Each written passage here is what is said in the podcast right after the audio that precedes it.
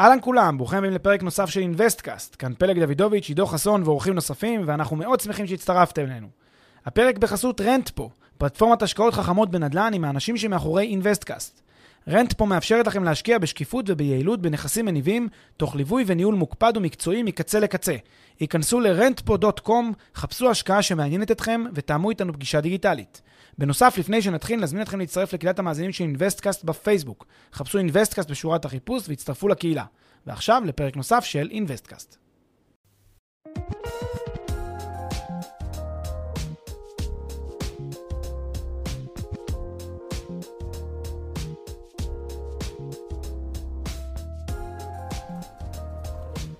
שלום לכולם, אנחנו בפרק 50 של אינוויסטקאסט, אהלן פלג.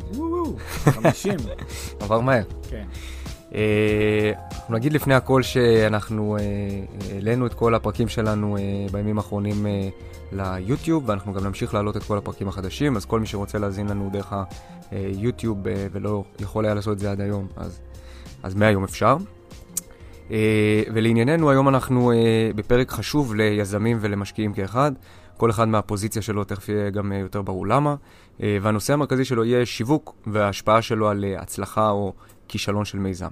אז באמת פרק חשוב במיוחד להרבה חבר'ה שמאזינים לנו, שאו שמתלבטים לעשות את הצעדים הראשונים שלהם כיזמים, או למשקיעים כמובן, בין אם זה משקיעים פסיביים ואקטיביים. תראה, ליזמים חשוב להבין את הנושא של שיווק, אבל ברמה של שיווק העסק, לא שיווק למכירה של מוצרים, שיווק העסק, שיווק המיזם. אה, שיווק אה, במסגרת מכירות למוצרים, כן, זה שעכשיו אני חברה שמוכרת לא למה חופשות בחו"ל, ואני מוכרת לך עכשיו אה, חבילות לאיי סיישל, אז אני עושה שיווק למוצרים שלי של עסק. לא על זה אני מדבר, אני מדבר על זה שהחברה אומרת, אנחנו חברת החבילות הטובה בעולם, אנחנו חברה שמגלגלת מיליונים ממכירות של חבילות בחו"ל. היא משווקת את העסק. זה קהל אחר, זה קהל של אנשים שמעוניינים להשקיע בעסק, קהל של, אה, לא יודע מה, בנקים שנותנים אשראי לעסק, לא יודע מה, למי הם, למי הם עושים את השיווק הזה, אבל זה לא אותו שיווק לצורך מכירת המוצרים של העסק, וזאת הבחנה שחשובה. אנחנו נדבר על, הצ... על ה... כן, המקרו, השיווק ברמה הרחבה, שיווק העסק עצמו, אה, ועליו נשים את המיקוד בפרק הזה. אה, מאוד, מאוד מומלץ להאזין לפרק הזה ליזמים. משקיעים כדי לדעת את ההבחנה החשובה בין אה, קסם פיננסי לקסם אה, שיווקי, אנחנו תכף נסביר מה זה אומר, ההבחנה בין קסם פיננסי לקסם שיווקי, ובכלל, לכל מאזין שהוא. אה, זה פרק עם הרבה השראה, כי הוא נותן פה את ההבנה החשובה מאוד, שבעצם הרבה מאוד תלוי בפעולות שאתם יכולים לבצע, בכל זאת, על אף האקראיות, על אף ענייני המזל שיש למיזמים, פעולות שאתם יכולים לבצע יכולות להגדיל לכם משמעותית את הסיכוי להצליח אה, כלכלית, מה שנקרא להיות מסודרים, אה, אז כדאי להאזין ולשמוע את הפרק הזה. אגב, לא רק בעניינים של יזמויות, אלא גם בעניינים של נטוורקינג, קשרים אישיים וכולי. אוקיי, okay, אז בואו נתחיל לדבר על הקשר בין הצלחה או כישלון שיווקי לבין הצלחה או כישלון פיננסי של מיזם. ואולי אני אתחיל בשאלה אם יש אה, קשר הכרחי בין השניים. כלומר, האם עצם העובדה שמיזם משגשג מצביעה על שיווק מעולה, ואם עצם העובדה שמיזם כושל מצביעה בהכרח, כן, על שיווק אה, גרוע. זהו, אז, אז מסתבר, אה, וזה לא מאוד אינטואיטיבי, שאין כל כך קשר בין מידת ההצלחה של עסק לבין מידת ה... אה, כן, עד כמה הוא טוב, עד כמה הוא משווק את עצמו כעסק טוב. למעשה אפשר לדבר פה על אה, מטריצה של ארבע אפשרויות, כן? אם נשים שנייה לחשוב על זה ברמה הכי פשוטה ו- וישירה. יש את העסק אה, שהוא כושל, וגם אין לו שיווק שמצביע עליו כעסק רווחי, כן? הוא גם כושל במציאות וגם כושל במציאות המדומה, במציאות השיווקית, בתוכן השיווקי. יש עסק שהוא עסק טוב, אבל יש לו שיווק לא טוב. אוקיי? העסק הזה מרוויח, מגלגל כסף, אבל השיווק שלו מצביע עליו כעסק או שהוא לא קיים, אין לו נוכחות, או שיש לו שיווק אפילו רע, שלא לא, לא, מקד, לא מקדם אותו יותר מדי, אבל העסק הזה עדיין מגלגל ומצליח, פשוט אף אחד לא יודע מזה או שאף אחד לא אכפת לו יותר מדי. יש גם את המצב ההפוך כמובן, שזה אותו עסק שיש לו שיווק מצוין, אבל העסק עצמו אין שם כלום. כלומר, אתה מרים את, ה... את הכסות השיווקית, אתה מקבל עסק שהוא הפסדי, עסק שאין בו שום דבר מיוחד. כל היום שומעים על כאלה מקרים אה, בעיתונות, מסיפורים מפה ועד הודעה חדשה, הוא עונה את זה, זה רימה את ההוא. הרבה מזה מבוסס על אותו מנגנון שבו יש לנו עסק שהוא כושל, עם שיווק מצוין. זה בדיוק מראה את זה שאין קשר בין, בהכרח בין השיווק לבין מידת ההצלחה של העסק. כמובן שגם יש את האפשרות הרביעית במטריצה שזה עסק טוב, שגם משדר שהוא טוב, שגם אה, באמת הוא כזה, הוא באמת יש לו במה להתגאות במובן הזה. עכשיו, זה, זה בעצם מטריצה, אבל אם חושבים על זה בצורה יותר... אה, כן, אה, יותר צינית, יותר, יותר, אה, כן, לא ישירה כזאת ומדויקת, אלא יותר סקלרית, אנחנו מבינים שזה מערכת צירים כזאת, כן? זה בעצם, כל עסק ממוקם בנקודה מסוימת שבין שיווק טוב לשיווק רע, ובין הצלחה בעסק לבין אה, אי הצלחה בעסק. ואז, איפה שאתה לא ממוקם לאורך המערכת צירים הזאת, אז יש לזה, יש לזה ביטוי, יש לזה תוצאה, יש לזה אפשרות מסוימת. אז זה עניין של רמות בשתי ה, בשתי ה, אה, בשני הצירים האלה, של שיווק ושל הצלחה עסקית. אוקיי, okay, אז בואו נתמקד באפשרות uh, הראשונה שתיארת במטריצה של עסק כושל שמשווק טוב, איך זה עובד? עסק כושל שמשווק טוב, זה בעצם העסק עצמו, עסק הפסדי, והנה הוא עדיין בא ומספר על עצמו, מעיד על עצמו, שהוא uh, רווחי. עכשיו, אתה יכול לאתגר אותי ולהגיד, תשמע, יש גבול ל... ל... ל... יש פה שני גבולות, אתה יכול להגיד לי. אחד, יש גבול לציניות ולרשעות, במרכאות, של אותו יזם, שמספר על עצמו ערים וגבעות, כשאין מאחורי זה כלום. אז בוא אני אגיד ככה, אין גבול אה, לדבר הזה. זאת אומרת, יזם יכול להגיד מה שהוא רוצה על עצמו, יש יזמים שבונים קריירה מזה שהם אה, מספרים על עצמם הא ודא, ו... אה, אה, כשאין מאחורי זה כלום, ויש גם יזמים כמובן יותר צנועים, והכל כמובן אה, כתלות באופי של הבן אדם, אבל אין גבול, אין גבול ליכולת של בן אדם אה, ל- ל- לספר ערים וגבעות, אנחנו מכירים סיפורי הונאה, לא חסרים, אז במובן הזה אין גבול במישור הזה. הגבול השני שיכולת להגיד לי זה, תשמע, יש גבול למידת הסבלנות, או מידת ה... אה, אם תרצה, תמימות של אה, כל אותם שחקנים במערכת, בין אם זה תקשורת, ובין אם זה משקיעים, ובין אם זה uh, קרנות, ובין אם זה בנקים, ובין אם זה לקוחות. יש גבול למידת התמימות שלהם ביחס לפעילות של העסק. בסוף, אתה יודע, דברים uh, מתגלים, אתה יכול להמשיך שווק, להמשיך שווק, אבל אם אין, אם אין מאחורי העסק שלך הצלחות אמיתיות, בסוף זה לא יצליח. זה באמת נכון, זאת אומרת, תהיה נקודה שיהיה גבול כזה. ועכשיו הטענה היא שעד שאנחנו נגיע מהנקודה שבה העסק אה, אה, כיום לא מרוויח, ועד לנקודה שבה באמת מישהו ישים את הסטופ הזה, וכל הזמן הזה שהעסק משווק ומספר על עצמו סיפורים, יש הרבה מאוד זמן שאף אחד לא מגלה את זה. עכשיו עולה פה שאלה מאוד חשובה, איך זה שאף אחד לא מגלה את זה? איך זה שלא עולים על זה שהעסק הוא בלוף, כן? ואני לא מדבר על, על, על, על, רק על הונאות, אני מדבר על, על עסקים לגיטימיים שמספרים סיפורי הצלחה שאין להם, שאין להם ברזומה, ומספרים את זה על עצמם, לא בהכרח הונאה במובן הכי זדוני כמו שאנחנו יכולים לדמיין. אז איך זה קורה? איך זה ש, ש, שהדבר הזה מתרחש? יש פרק זמן כזה שבו עסק יכול לשווק כשאין מאחוריו אה, באמת הצלחות אה, ל, ברזומה. אז כאן צריך להבין שכשאנחנו מדברים על זה במונחים אבסולוטיים כאלה של המילה אמת, אנחנו עושים חטא גדול מאוד למילה אמת. אה, האמת לא באמת חשובה, כן? לא חשוב לבני אדם מה האמת העובדתית של uh, סיטואציה נתונה. זה לא כל כך מעניין. זה מתגבר, ואנחנו מרגישים את זה כולנו בעידן הפייק ניוז מאוד. כלומר, אנחנו הרבה יותר ערים לזה שהיום האמת פחות חשובה בעידן הפייק ניוז, אבל זה היה משחר ההיסטוריה, התופעה הזאת. עכשיו, אמת היא גם הרבה פעמים עניין פילוסופי, כן? לא ניכנס לזה, אבל אין אמת אחת, זה הכל עניין של זווית הראייה, כל אחד רואה את זה מהזווית שלו. אבל יותר מזה, אמת היא גם שאלה פרשנית, כן? פרשנית ש...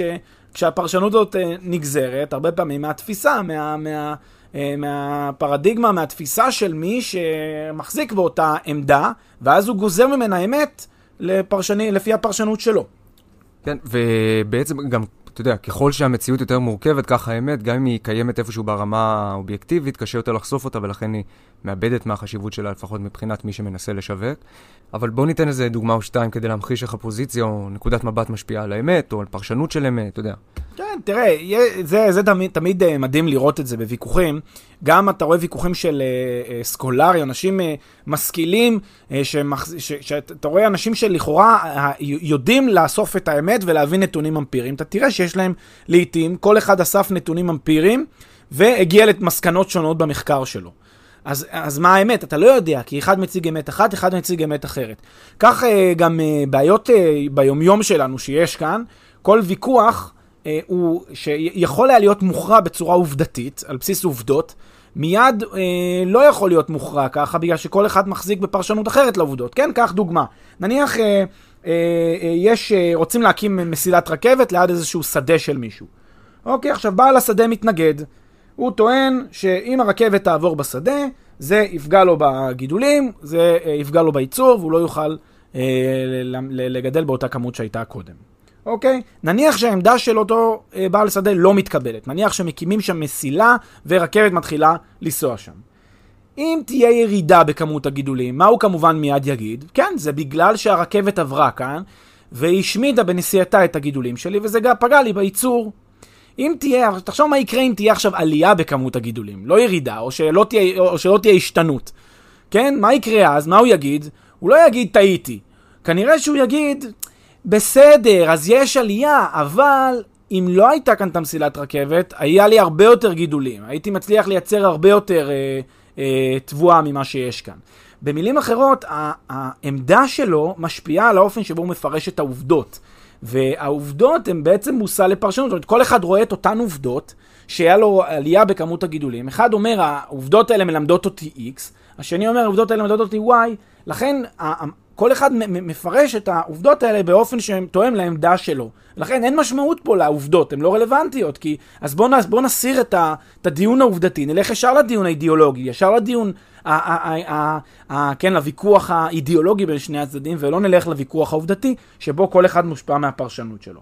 אבל אתה יודע, זה, זה רק דוגמה אחת, יש גם דוגמאות uh, על מחקרים, אנחנו כולנו מכירים סיפורים על uh, כל מיני uh, דברי מזון שבעבר כולם חשבו שהם בריאים ותורמים לבריאות ומאריכים חיים, כיום יש עמדה רפואית שאומרת בדיוק 180 מעלות.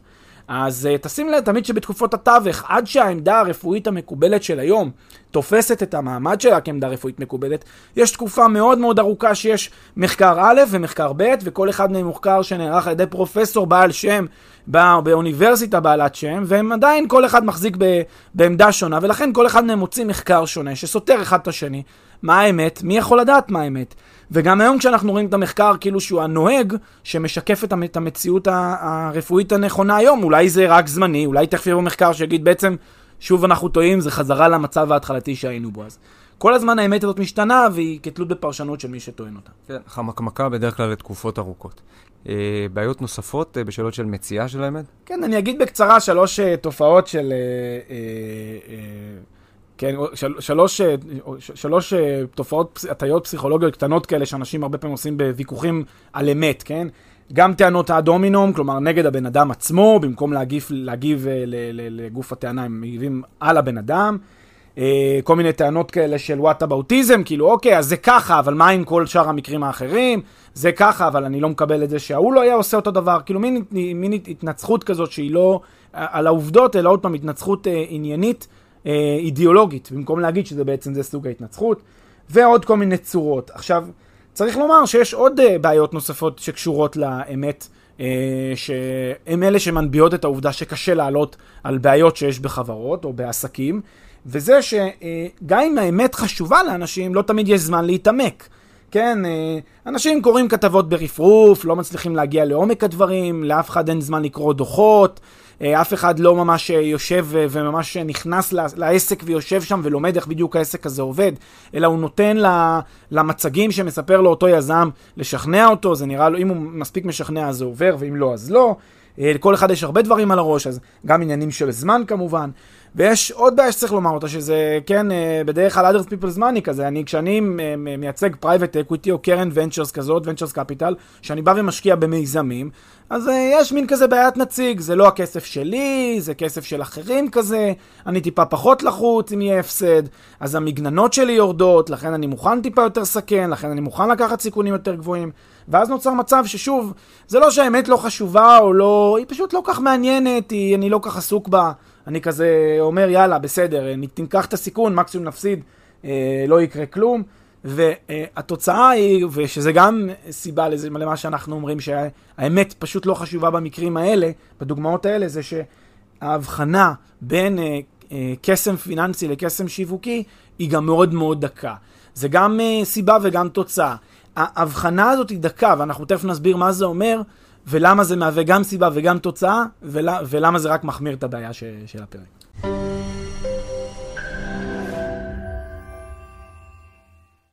לפני שנמשיך, כמה שניות מזמנכם. הפרק בחסות רנטפו, פלטפורמת השקעות חכמות בנדל"ן עם האנשים שמאחורי אינוויסטקאסט. רנטפו מאפשרת לכם להשקיע בשקיפות וביעילות בנכסים מניבים, תוך ליווי וניהול מוקפד ומקצועי מקצה לקצה. היכנסו ל-rentpo.com, חפשו השקעה שמעניינת אתכם ותאמו איתנו פגישה דיגיטלית.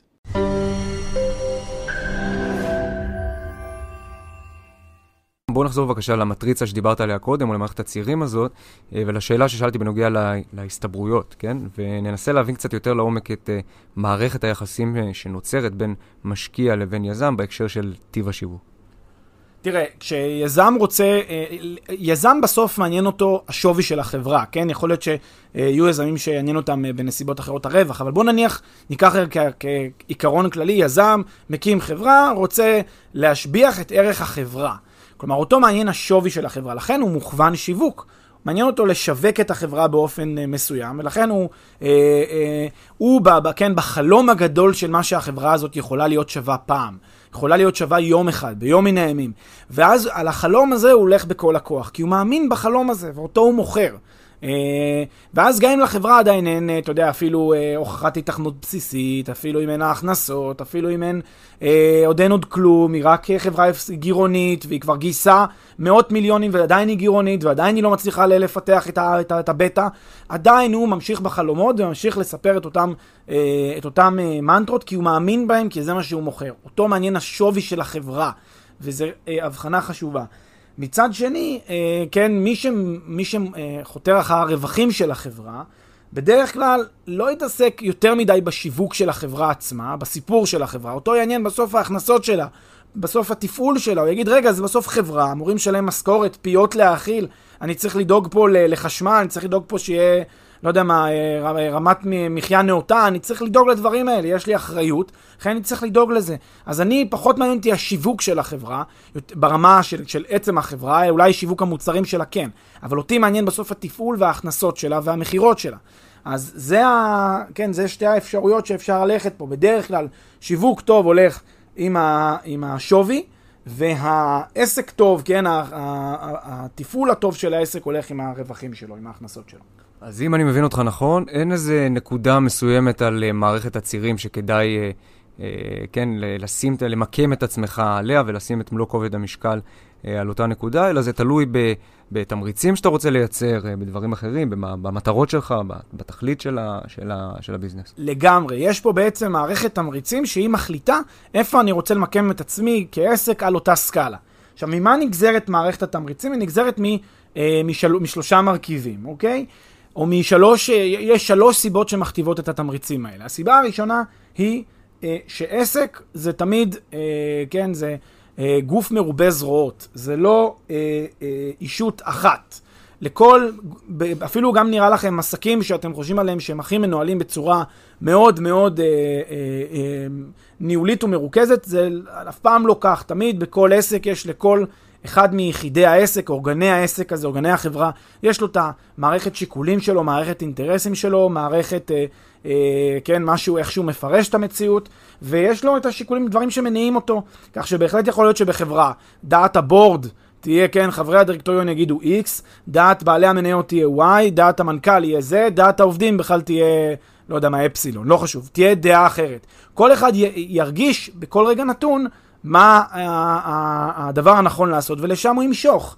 ואז בגלל שיש לנו כאן 4, 5, 100 דעות בתוך חברה אחת, בתוך אה, עסק אחד, אז מאוד יכול להיות שכל אחד ימשוך, אה, כן, למקום אחר. אחד ישאף יותר לקדם את העסק, ואחר ישאף יותר לקדם את, ה, את הפעילות, ה, כן, את הפ... את ה... לא את השווי, אלא את הרווח, את ההכנסות של העסק. למשל, אה, יועצים משפטיים, דירקטור, דירקטורים חיצוניים, אנשים שיש להם אחריות, ישאפו כל הזמן, כן, מנהלי כספים, כאלה אנשים ישאפ, ישאפו כל הזמן ל, לעניין הרווח. הם רוצים להציג רווחיות לחברה, כי הם בסוף רוצים שהחברה תהיה ברת פירעון. לא מעניין אותם אם החברה תהיה שווה מיליארדים, אבל היא הפסדית, זה לא מעניין אותם, כי הם, הם יש להם אחריות. אם מחר בבוקר יש דיפולטים לחוזים, אם מחר בבוקר הבנק סוגר את הברז, החברה הזאת קורסת, ואז באים אליהם בטענות, אתם התרשלתם, התפקיד שלכם היה לשמור על החברה, והתרשלתם בתפקידכם לשמור על החברה. מצד שני, מנכ"לים או אה, בעלי מניות שממנים מנכ"לים מטעמם, בדרך כלל חותרים לענייני השווי, חשוב להם השווי של החברה, לא, לא לפי שיגידו לא פחות, אני אגיד הרבה יותר לפעמים מאשר הרווחיות שלה. כשיש לך שווי, יש לך מוצר למכור, וברמה האישית כבעל מניות, זה מה שאני אומר לך, אתה רוצה להפיק כמה שיותר capital gains על החברה שבבעלותך. אה, סיבה שנייה לשינוי התמריצים האלה זה שהעסק עצמו יש לו מטרות שמשתנות בכל נקודת זמן. כלומר, כל הזמן העסק, המטרות שלו משתנות. ולכן, זה לא שאתה ממקם את עצמך על איזושהי נקודה בסקאלה, ו- וזהו, נצמד. כל הזמן אתה משנה. נניח אתה עכשיו לקראת הנפקה, או לקראת גיוס כספים, או לקראת איזושהי פעילות שבה אתה מנסה לג... לגייס משקיע. Uh, אתה תחתור להגדלת השווי, זה טבעי, אתה רוצה לקבל איזשהו uh, תג מחיר כמה שיותר גבוה בשלב הזה שאתה נמצא בו, ולכן אתה חותר עכשיו לשווי, אז אתה עובד על שיווק של העסק עצמו. לעומת זאת, אם אתה נמצא בנקודה שהיא אה, בעיה תזרימית, אתה צריך עכשיו לקחת הלוואה מאיזשהו גורם, אתה רוצה, לא יודע מה, להראות אה, איתנות פיננסית כי מישהו אה, שואל, אתה במקרה כזה אתה צריך לחתור דווקא יותר להיבטי הרווח והגדלת הפעילות התפעולית וההכנסות שלך. אז גם המטרות של העסק שמשתנות כל הזמן מכתיבות גם אחר כך איפה אתה תהיה מוקם על הסקאלה הזאת. וסיבה שלישית שמכתיבה איפה תהיה על הסקאלה הזאת, זה גם איפה היתרון היחסי שלך. יש עסקים או יש אנשים, דמויות, שהם פשוט, אתה יודע, מאסטר בשיווק, מאסטר במכירות. וההבדל הזה בין מאסטר בשיווק של העסק שלו, באחד שיודע למכור את החלום, אם יש לו יתרון יחסי כזה, אם זה מה שהוא מומחה בו, אז אחד כזה, מטבע הדברים, יימשך יותר לכיוון הגדלת שווי החברה שלו. אנחנו שומעים, אה, במיוחד בכותרות בתקופה האחרונה, לא נציין שמות, אבל אנחנו שומעים על כל מיני חברות שיש להם איזה מין דמות דומיננטית ששיווקה, שיווקה, שיווקה, יצרה מין כזה משהו שאחרים קוראים לו בלון שיווקי, ואנחנו מבינים שכנראה אין מאחורי החברה הזאת כלום, ואנחנו מבינים גם למה, למה זה הגיע למצב שלשם הם פנו. כי הם ראו שהבן אדם, הפרסונה הזאת, יודע לשווק, יודע למכור את החלום שלו, גם אם מאחור, מאחורי החלום הזה לא בהכרח יש איזה אה, משהו, ואז הוא, הוא בא ומוכר את החלום הזה, והנה, עשה את, אה, עשה את המקסימום בניצול היתרון היחסי שלו. אה, כן, כן יש כאן את העניין של היתרון היחסי של החברה, אם באמת החברה מתגלה כחברה שהיא בעלת איזשהו, או מישהו מתוך החברה מתגלה כבעל איזשהו, מה שנקרא מחונן, מאסטר כזה בתחום אה, מאוד מסוים, אז מאוד uh, לא מן הנמנע שהחברה תפנה לכיוון הזה. אותו דבר אגב גם למכירות. אם אתה רואה איזה מישהו שהוא מאסטר במכירות, שזה מה שהוא עושה מבוקר עד לילה, אז יכול להיות שאתה תגיד, טוב, אני עוזב עכשיו את הנושא של השיווק, אני אתמקד בפעילות התפעולית של החברה ואני אגדיל את המכירות דרך אותו בן אדם שזה מה שהוא עושה בצורה כל כך מובהקת. טוב, אז הכותרת של הפרק הזה היא הבחנה הדקה בין uh, קסם uh, פיננסי לקסם שיווקי. Uh, בואו כמה מילים על המשפט הזה.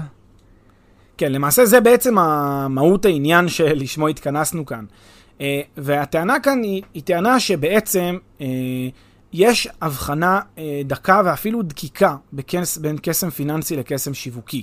אני רגע אסביר גם מה זה אומר קסם פיננסי, מה זה קסם שיווקי. קסם פיננסי, אני מדמיין כשאני אומר קסם פיננסי, איזה מין דמות שבאמת ובתמים ישב מול, לא יודע מה, טבלת המניות וטבלת ה... אה, אה, אה, לא יודע מה, האג"חים, ובנה מין פורטפוליו כזה, אחרי שהוא למד שבועות, חודשים, שנים, הוא למד כל חברה, והיה בביקורים בפנים, ולמד לעומק, והצליח להכות את השוק באופן עקבי ורציף, שנים אחרי שנים אחרי שנים. באמת בצור... זה הקסם הפיננסי, שאני טוען שלא מכיר כזה, אולי מישהו יאיר את עיניי ויכיר לי את הבן אדם הזה, כי אני אשמח לשבת איתו לכוס קפה וללמוד. אני לא מכיר מישהו כזה, לבין הקסם השיווקי. קסם שיווקי בעיניי זה בן אדם שהוא פשוט מאוד מאוד טוב בשיווק. הוא פשוט מאוד מאוד טוב לספר את הסיפור הזה, והוא יודע לספר את הסיפור כל כך טוב עד כדי כך שאני חושב שהוא אה, מציג עצמו כבעל קסם פיננסי, כמציג עצמו ככזה שבאמת הצליח אה, לעשות את ההוקוס פוקוס שכולם רק חולמים עליו. אה, ולדעתי, הרבה פעמים אנשים עושים את הקפיצה הלוגי, האוטומטית, כן, בין הקורלציה לסיבתיות פה. וזו נקודה חשובה. הקסם השיווקי, שאותו אנחנו בסוף רואים, כן? אגב, הערה חשובה, אנחנו רואים את הקסמים השיווקיים, זה צריך לומר.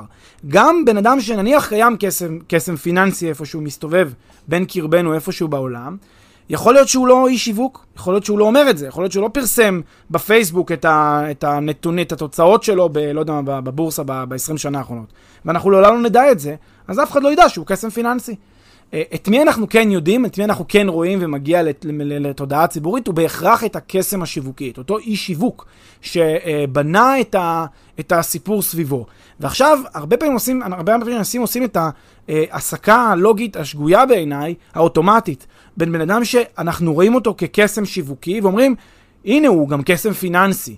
זה לא סתם שאני נתקלתי בו, אני נתקלתי בו בגלל שהוא כזה אשף אה, פיננסי גדול ודגול.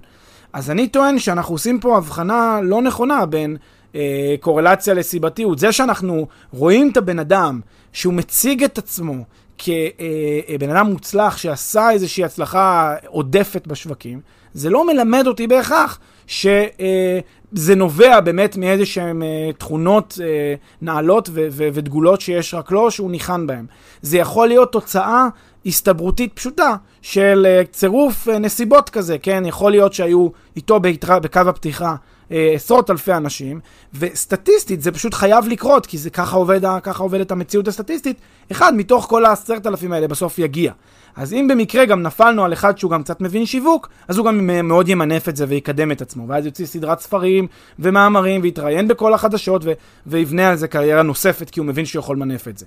אז בעצם ההעסקה האוטומטית להגיד, בגלל שאני רואה אותו לפניי, אז אני גם מסיק שהוא בהכרח גם קסם פיננסי, הוא אה, לא בהכרח מלמד. אז זה, זה תובנה ראשונה שאני חושב שהולכת אה, ב- ב- בלב העניין כאן. אבל יש פה עוד אה, תובנה חשובה, והיא שגם באמת ההבחנה הזאת שבין קסם פיננסי לקסם שיווקי היא מאוד מאוד דקה, גם במישור הזמן.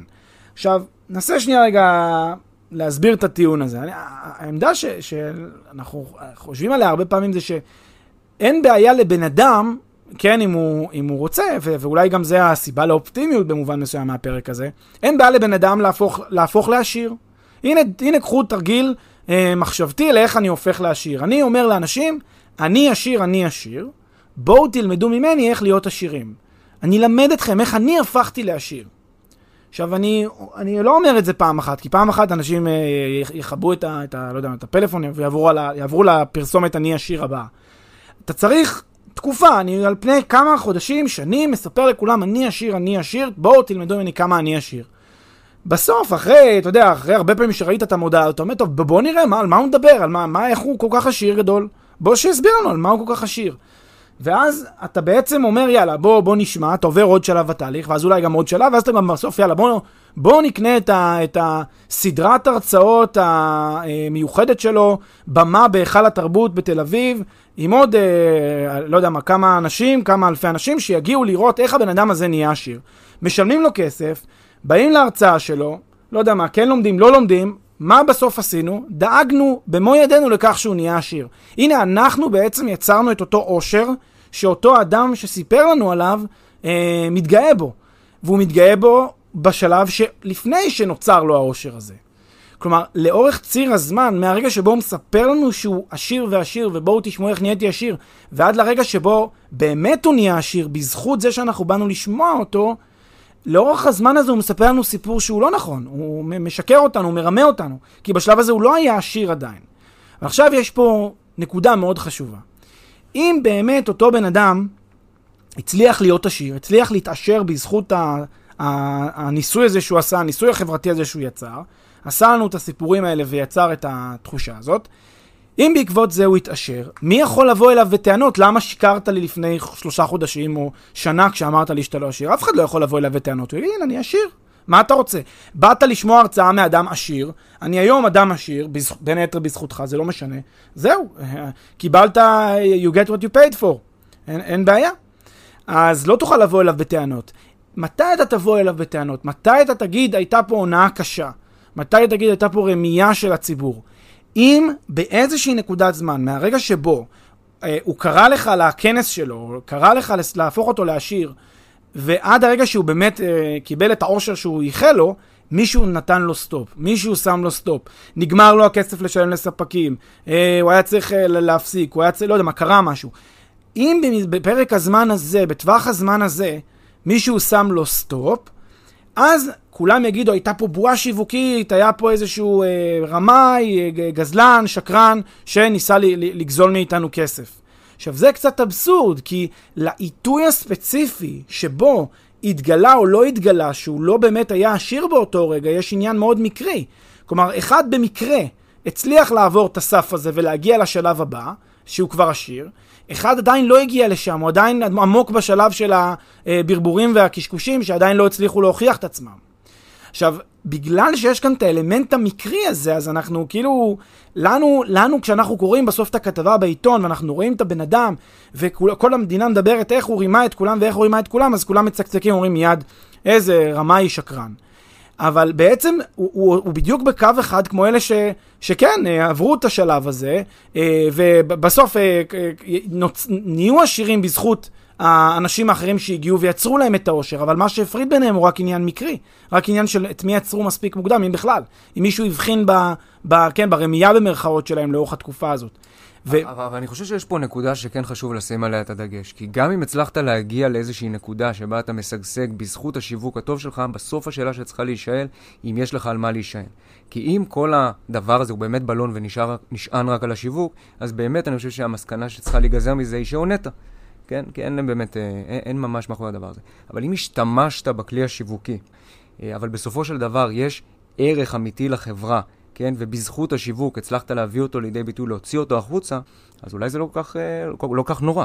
אני מאוד מסכים עם מה שאתה אומר, ובגלל זה השתמשתי בדוגמה המאוד מאוד נקייה הזאת, כי כמובן החיים הרבה יותר מורכבים, ולכן כל, ה, כל ההסבר שלי מקודם, הוא צריך לקחת אותו מאוד בעורבות ומאוד לסייג אותו. אבל דווקא הדוגמה בתנאי מעבדה, הכאילו רעיונית מאוד תיאורטית, דווקא ממחישה, עונה לך על השאלה. כי אם כל מה שאני מוכר באותו כנס גדול, שאני מביא את כל האלפים האלה לשמוע איך נהייתי עשיר, ברגע שאני, זה מה, הם, הם באו בגלל שאני נהייתי עשיר, זה מה שמעניין אותם ללמוד, איך נהייתי עשיר. בהקשר הזה סיפקתי להם את המוצר שהם קנו. לא קניתי, לא מכרתי להם אוויר. כי בזכות זה שהם שילמו לי על הכרטיס, הם הפכו אותי לעשיר. ואז אני מספר להם, הנה עכשיו אני אספר לכם איך נהייתי עשיר. המוצר שסיפקתי לכם, שזה לשבת בהרצאה עם אדם עשיר, סופק במלואו, וקיבלתם את כל מה שרציתם. ולכן אין כאן היבט של הונאה, רק הטענה כאן היא שבאמת, עד הנקודה הזאת, אם מישהו יעצור ויגיד, רגע, רגע, מי אתה אדם שאתה מתיימר להגיד שאתה עשיר? האם אתה באמת עשיר? אז אתה כבר חשוף לאותה הונאה שיגידו, כן, אין מאחוריך מוצר אמיתי, ולכן אתה סתם uh, בלוף. Uh, וזה באמת uh, טענה שהיא מאוד מאוד חשובה. עכשיו, אני רוצה לקחת את זה לעוד איזה היבט מסוים, ולומר שהרבה מאוד יזמים שנופלים, אתם תשמעו יזמים שבאו, השקיעו באיזה מקום, קנו איזה פרויקט, המיזם כשל ולא הצליח, מה הם הרבה פעמים יגידו? מה הם הרבה פעמים אומרים? תשמע, הייתי, הייתי כפסע מלהשלים את המיזם הזה. היה לי פה מיזם רווחי, היה לי פה יותר נכסים מהתחייבויות. הייתי ממש שנייה לפני כן. מה קרה? פשוט שמו, סגרו לי את הברז. עצרו את הפעילות שלי. עכשיו, הטענה שלהם היא שבכל רגע נתון שאתה תעצור עסק שנמצא בתנופה כלפי מעלה, והוא עדיין לא חצה את, ה, את רף הרווחיות, והוא עדיין עדיין עם חלום שיווקי, כל עסק כזה, תן לו את הסטופ, מיד יגידו, בלוף. רימה את כולם. למה? כי יש לו עודף התחייבויות על נכסים. נכון, באותה נקודת זמן שעצרת את הפעילות, יש לו עודף התחייבויות על נכסים. אבל קחו את החברות הכי גדולות שאתם מכירים, אני מוכן לחתום שבשלב כזה או אחר בהיסטוריה של החברות האלה, הייתה את אותה נקודת זמן שבה הם היו עם עודף התחייבויות על נכסים. שבה אם היית שם להם סטופ, אומר להם, אה, עצרו חבר'ה, אין יותר אשראי, החברות האלה היו קורסות. עכשיו, זה חברות ענק שאנחנו מדמיינים אותן היום. הייתה נקודה שהן היו הפסדיות והן לא היו יכולות לסגור את החודש. אז בהקשר הזה אני אקח אותך חזרה רגע למערכת הצירים הזאת שדיברנו עליהם, וכן, למשמעות של אה, העיתוי או של הזמן או של... בכל רגע נתון איפה אנחנו אמורים למקם את עצמנו על מערכת הצירים. אולי באמת בנקודה הקריטית הזאת שבה לחברה לקראת פיצוץ אם תרצה, פיצוץ במובן החיובי, כן? לקראת זה שהיא יוצאת החוצה, נפתחים לה כל עליה הכותרת. אז אולי בנקודה הזאת באמת שווה ללחוץ חזק על הדוושה של השיווק, של הביזנס שלך, כדי לנסות להעלות את כמות הנכסים. באמת זה מה שהרבה פעמים אנשים עושים. כשהם מגיעים לקראת השלב הזה שהם מרגישים את הפריצה, מיד הם ינפחו וינפחו ויעשו מה שהם יכולים לעשות כדי להגיע למקסימום שהם יכולים. אבל, ואז, ואז, ואז אתה יודע, מיד אנשים, האינטואיציה שלנו זה כאילו, כן, כן, בואו בוא נקדם, בואו נריץ, אבל תחשוב מה זה אם באמת שמים להם את הסטופ באותה נקודה. אם אומרים להם, חבר'ה, בואו, אה, עצרו, בדיוק כשאתם בתנופה כלפי מעלה, פתאום מישהו שם להם סטופ, אה, מרימים את המסך, בודקים, רגע, מאחורי החברה הזאת אין כלום, על מה אתם מדברים? מה, מה, מה אתם מקשקשים? אז זה האתגר הזה שיש בו, שאנחנו, שכל הזמן כאילו מתמודדים איתו. והדבר הזה מניב לנו מסקנה מאוד מאוד חשובה. אז קודם כל, יש הבחנה באמת מאוד מאוד דקה בין אה, אה, קסם פיננסי אמיתי לקסם שיווקי. ההבחנה הזאת היא גם הבחנה שנגזרת מזה ש... אה, אנחנו לא יודעים מה האמת, כמו שאמרנו, אנחנו לא יודעים מה הופך דבר לקן, ל, ל, ל, לקסם פיננסי ומה לא, אי אפשר לדעת. מה, האם, האם באמת אותו בן אדם הוא קסם פיננסי או שהוא רק משווק את עצמו ככזה. אין דרך לדעת, כי כל אחד יגיד שוב, כי ייגזר מהפרשנות שלו, תראה מישהו שתומך בעדו, הוא יגיד, כן, אין כמוהו, אין, אין כמוהו בכל העולם. מישהו שמתנגד לו, יגיד, מה פתאום, הוא בלוף, הוא סתם אה, עשה, אה, הצליח לו איזה פעם אחת, על זה הוא אה, בונה טילי טילים. אז גם האמת לא, לא כל כך ברורה, וגם, ולא פחות חשוב מכך, עצם הזמן, האקראיות הזאת של הזמן, באמת שמה אותנו באיזושהי, באיזושהי, אה, אה, כן, אה, מעגל מחשבתי כזה שאנחנו לא מצליחים להשתחרר ממנו כל כך, כי אנחנו לא מצליחים, אם בן אדם מסוים הצליח, אז, ואנחנו יודעים שלאורך הדרך הוא בסך הכל צלח איזה משבר אחד שאחר לא הצליח לצלוח אותו, אז האם זה שהצליח מלמד אותי שהוא גם קסם פיננסי, מלמד אותי שהוא באמת עשה את הדבר שאני מייחס לו, או שאולי בסך הכל הוא מספר לי את זה היום והוא רק הצליח בסיכומו של דבר, בשכנוע שלו אליי, להגיד שהוא כזה. אז האתגרים האלה הם אתגרים שאני חושב שאפשר להסיק מהם מסקנה מאוד חשובה ליזמים, אה, במיוחד יזמים מתחילים. והמסקנה היא שכשאנחנו אה, הולכים בדרך הזאת של להקים מיזם ולהקים עסק, מאוד קל להבין, אחרי ש... כן, גם כשאנחנו נפר, גם רואים את המציאות, כי אנחנו רואים אותה נגד העיניים עם פרשות בעיתונות כל יום שאנחנו קוראים אותן. אה, על, על, על חברות שנהיו, ששוות מיליארדים, שלא בהכרח יש להם מודל עסקי ברור, או שלא בהכרח אה, אה, עשו איזה, אה, הוכיחו התכנות. אה, וכשאנחנו רואים את הסיפורי ההצלחה האלה, אנחנו מבינים שהרבה מאוד מהתהליך שעובר יזם, הוא התהליך הזה של השכנוע בסיפור שלו, שכנוע בדרך שלו. זה מה שיכתיב הרבה מאוד מההצלחה שלו במעלה ההר. ולכן, הנה דרך שבה, כיזמים, אתם יכולים לשפר את הסיכוי שלכם להגיע להצלחה. לשפר אותה. אתם צריכים מזל, אתם צריכים להיות ישרים, אתם צריכים שיהיה מוצר מאחורי מה שאתם עושים, לא לרמות ולא לעונות. אבל אם אתם משתמשים באלמנטים שיווקיים ומספרים את הסיפור שלכם בדרך שגם אתם מאמינים בה ומשווקים אותה, אתם משפרים לעצמכם מאוד את הסיכוי להצליח. לצד כל מה שאמרתי קודם, אתם משפרים לכם את הסיכוי להצליח אל מול כל המתחרים שיש שם בחוץ ואל מול כל האפשרויות האחרות שקיימות שם uh, out there. תודה רבה, פרק. תודה רבה, עידו.